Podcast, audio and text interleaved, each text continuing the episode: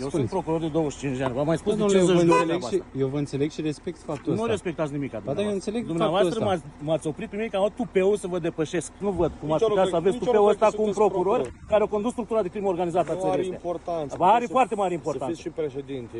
Hai să fi de fost. mine. Înregistrarea e făcută noaptea de către un echipaj al poliției rutiere din Iași. Cel oprit în trafic e procurorul Daniel Horodnicianu. Acuzat de sindicatele din poliție de tentativă de trafic de influență, fostul șef al procuraturii antimafia e acum verificat de inspecția judiciară. El se apără afirmând că a căzut victima unei scenete bine puse la punct. E luni, 8 mai. Ascultați știrile zilei de la Recorder.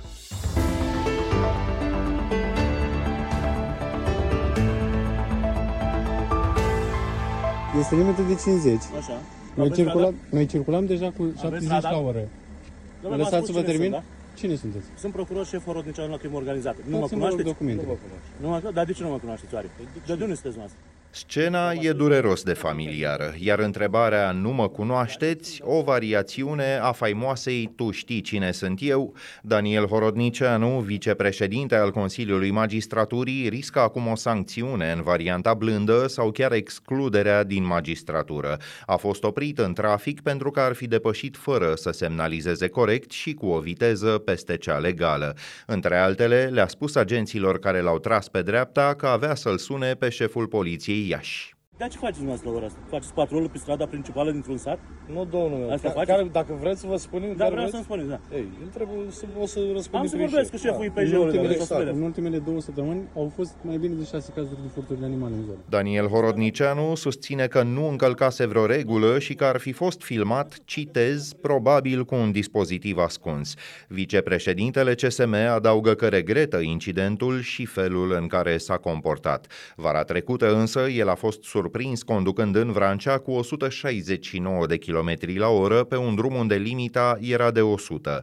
Și atunci, ca și acum, a primit doar un avertisment. A dat în judecată poliția rutieră, iar cazul se judecă încă. Dacă inițial ministrul justiției a afirmat că nu este în regulă ce s-a întâmplat în acest caz, Cătălin Predoiu s-a arătat ulterior mult mai prudent. Cel puțin până nu se finalizează procedura inspecției, înțelegeți-mă, ca membru CSM ar fi incorrect din partea mea să fac, proce- să fac declarații pentru că ar influența într-un fel sau altul inspecția. Trei ani și opt luni de închisoare pentru fostul director al Spitalului Bucureștean Malaxa, Florin Secureanu a fost condamnat definitiv de Curtea de Apel București. El a făcut plăți nelegale către o firmă care a vândut spitalului fie produse fictive, fie la suprapreț. E o reducere a condamnării inițiale de aproape șase ani, pentru că două infracțiuni de abuz în serviciu s-au prescris între timp. Cazul a fost trimis în judecată în 2020, dar Florin Secureanu mai e acuzat într-un alt dosar pentru delapidarea instituției. În prezent, el conduce spitalul din Jibou, în județul Sălaj. Sunt sau nu sunt contaminate legumele unor producători din Buzău? Produsele celor asupra cărora poliția a găsit substanțe ilegale nu au fost încă testate, dar autoritatea fitosanitară spune că mai puțin de 1% dintre legumele și fructele pe care le-a verificat până acum ar fi neconforme. Ministrul Agriculturii i-a amenințat pe fermieri cu o măsură deja în vigoare. Cei care folosesc substanțe toxice în concentrație mare își pierd subvenția. Petre Daia la Antena 3. Cei care se îndepărtează de tehnologie sunt monitorizați și evident intră sub, sub restricțiile acestea de acordare a unor drepturi în momentul în care ei nu respectă tehnologia. Poliția a făcut de curând mai multe percheziții în Buzău și în Ilfov. A prins, între altele, un bărbat care transporta sute de recipiente cu substanțe chimice din Turcia. Suspecții din acest dosar ar fi încercat să forțeze coacerea legumelor într-un timp cât mai scurt. Roșii și ardei tratate astfel ar fi ajuns la raft în categoria produselor bio. Ordonanța austerității e gata și va fi în curând făcută publică. Angajările la stat se opresc anul acesta, cu excepția educației și a sănătății, iar salariile nu se vor majora. Premierul Ciucă scrie pe Facebook că ministerele trebuie să reducă cu o zecime cheltuielile pentru bunuri și servicii, dar și că în cabinetele demnitarilor din guvern numărul consilierilor se reduce la jumătate. Cabinetul încearcă să economisească circa 20 de miliarde de lei. Numai în primele trei luni ale acestui an, deficitul bugetului consolidat a ajuns la aproape 23 de miliarde. Au căzut suprataxarea salariilor mai mari decât al președintelui și interdicția de a acumula pensia și salariul de la stat. De așteptat, mai așteaptă și eventuala impozitare progresivă sau impozitul pe venitul global. Ministerul de Finanțe nu a digitalizat fiscul în ritmul în care astfel de măsuri să fie posibile. Fără un astfel de sistem, discuțiile despre impozitarea progresivă în momentul de față sunt fără susținere. Spuneați că de anul viitor se face și uh, informatizarea ANAF. Informatizarea a existat de dinainte. Un sistem uh, integrat nu există în momentul de față. Sunt încă instituții unde se ține această evidență în registre, iar procesul durează. Din discuțiile pe care le-am avut, uh, durează 9 la 12 luni. Ezitantă în multe privințe, colaborarea PSD-PNL merge ca unsă când vine vorba de presă și propagandă. Anul trecut, liberalii au dublat sumele din subvenția publică folosite în acest scop. 8 milioane de euro, scrie cotidianul Libertatea, în baza datelor de la Autoritatea Electorală Permanentă. Mai mult, în primele trei luni ale acestui an, PSD și PNL au cheltuit în acest scop sume aproape egale, de circa 2 milioane și jumătate de euro. Liber Libertatea adaugă că banii au ajuns la mai multe site-uri prin intermediul unor firme de publicitate. Mai mulți demnitari PNL consultați de ziar spun că nu au habar unde ajung sumele, dar că cel care coordonează contractele ar fi Lucian Bode, ministru de interne și secretar general al partidului. Încă un val de atacuri rusești cu rachete și cu drone asupra Ucrainei, explozii s-au auzit azi noapte în capitala Kiev, unde cel puțin 5 persoane au fost rănite. La Odessa, în sud, o persoană a fost ucisă. Mâine, pe 9 mai, Rusia marchează ziua victoriei în cel de-al doilea război mondial, o sărbătoare extrem de importantă în toate țările fostei URSS. Atacurile asupra Ucrainei au sporit săptămâna trecută după o perioadă destul de îndelungată de acalmie. Primarul Kievului, Vitali Klitschko, spune că cel puțin 60 de drone ar fi fost lansate asupra orașului. E cel mai mare atac de acest fel de la izbucnirea războiului încoace.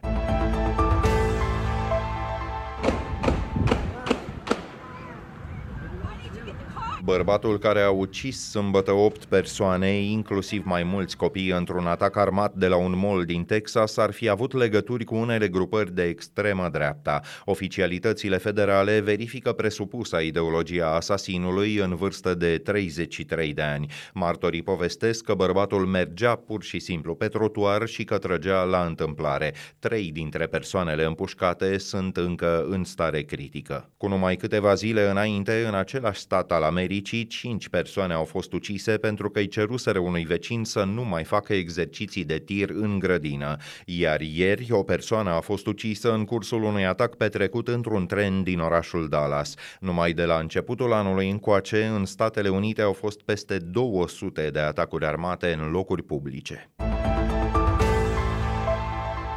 La rubrica Fast Forward, alte știri care ne-au atras atenția pe parcursul zilei. Dragi elevi, nu vă mai bateți capul cu școala, e o pierdere de timp. Mesajul acesta a apărut astăzi tocmai pe site-ul Ministerului Educației. Pagina de internet a fost spartă de hackeri. Serviciul de telecomunicații speciale, cel care administrează platforma edu.ro, a afișat ulterior un mesaj de mentenanță. Ministerul spune că site-ul conține doar date publice și de informare și că că atacul nu a compromis date confidențiale. Absent de o bună bucată de vreme din viața publică, Valerius Gonea ar vrea să conducă ANCOM, autoritatea care arbitrează piața telecomunicațiilor. Fost președinte al Camerei Deputaților din partea PSD, Valerius Gonea și-a depus candidatura pentru conducere. A doua persoană interesată e un antreprenor din domeniu, Mihai Eftimie. Senatul și Camera Deputaților au acceptat azi ambele candidaturi, decizia va fi luată de plen. Soția lui Valerius Gonea, Laura, Laura lucrează deja la ANCOM în funcția de secretar general. Fostul președinte al Camerei a scăpat anul trecut de un dosar penal. Magistrații au eliminat probele strânse de SRI într-un dosar de trafic de influență. Mai mulți deputați de opoziție au depus la Camera Deputaților un proiect de lege care ar dezincrimina posesia de cannabis pentru consum propriu în limita a 3 grame. Propunerea e prima de acest fel din România. Ea înlătură sancțiunile penale și instituie în schimb amenzi de până la 3.000 de lei. E greu de crezut că ea va fi acceptată de majoritatea parlamentară, mai ales că anul acesta legislația chiar a fost înăsprită. Proiectul opoziției a fost întocmit cu ajutorul criminologului Vlad Zaha de la Universitatea Britanică Oxford. În martie, odată cu izbucnirea scandalului droguri în licee, Vlad Zaha spunea la știrile zilei că legislația draconică nu face decât să încurajeze traficul. Se întâmplă chestia asta tocmai pentru că statul zice nu intrăm în piața drogurilor nu oferim nicio alternativă, măcar legală sau testată. Copiii care vând droguri, nu ei sunt traficanții care cu banii de droguri își finanțează traficul de arme sau de ființe umane. 80% din toate dosarele de ICOT din ultimii 4 ani referitoare la substanțe sunt pentru cantități de substanță mai mici de 5 grame. Adică un procuror are pe masă 10 dosare, 8 din ele sunt pentru copii. Punem punct aici, dacă ascultați însă știrile zilei pe YouTube, vă și puteți abona apăsând clopoțelul care activează notificările. Ne auzim din nou mâine seară. Sunt Filip Stan David, toate cele bune!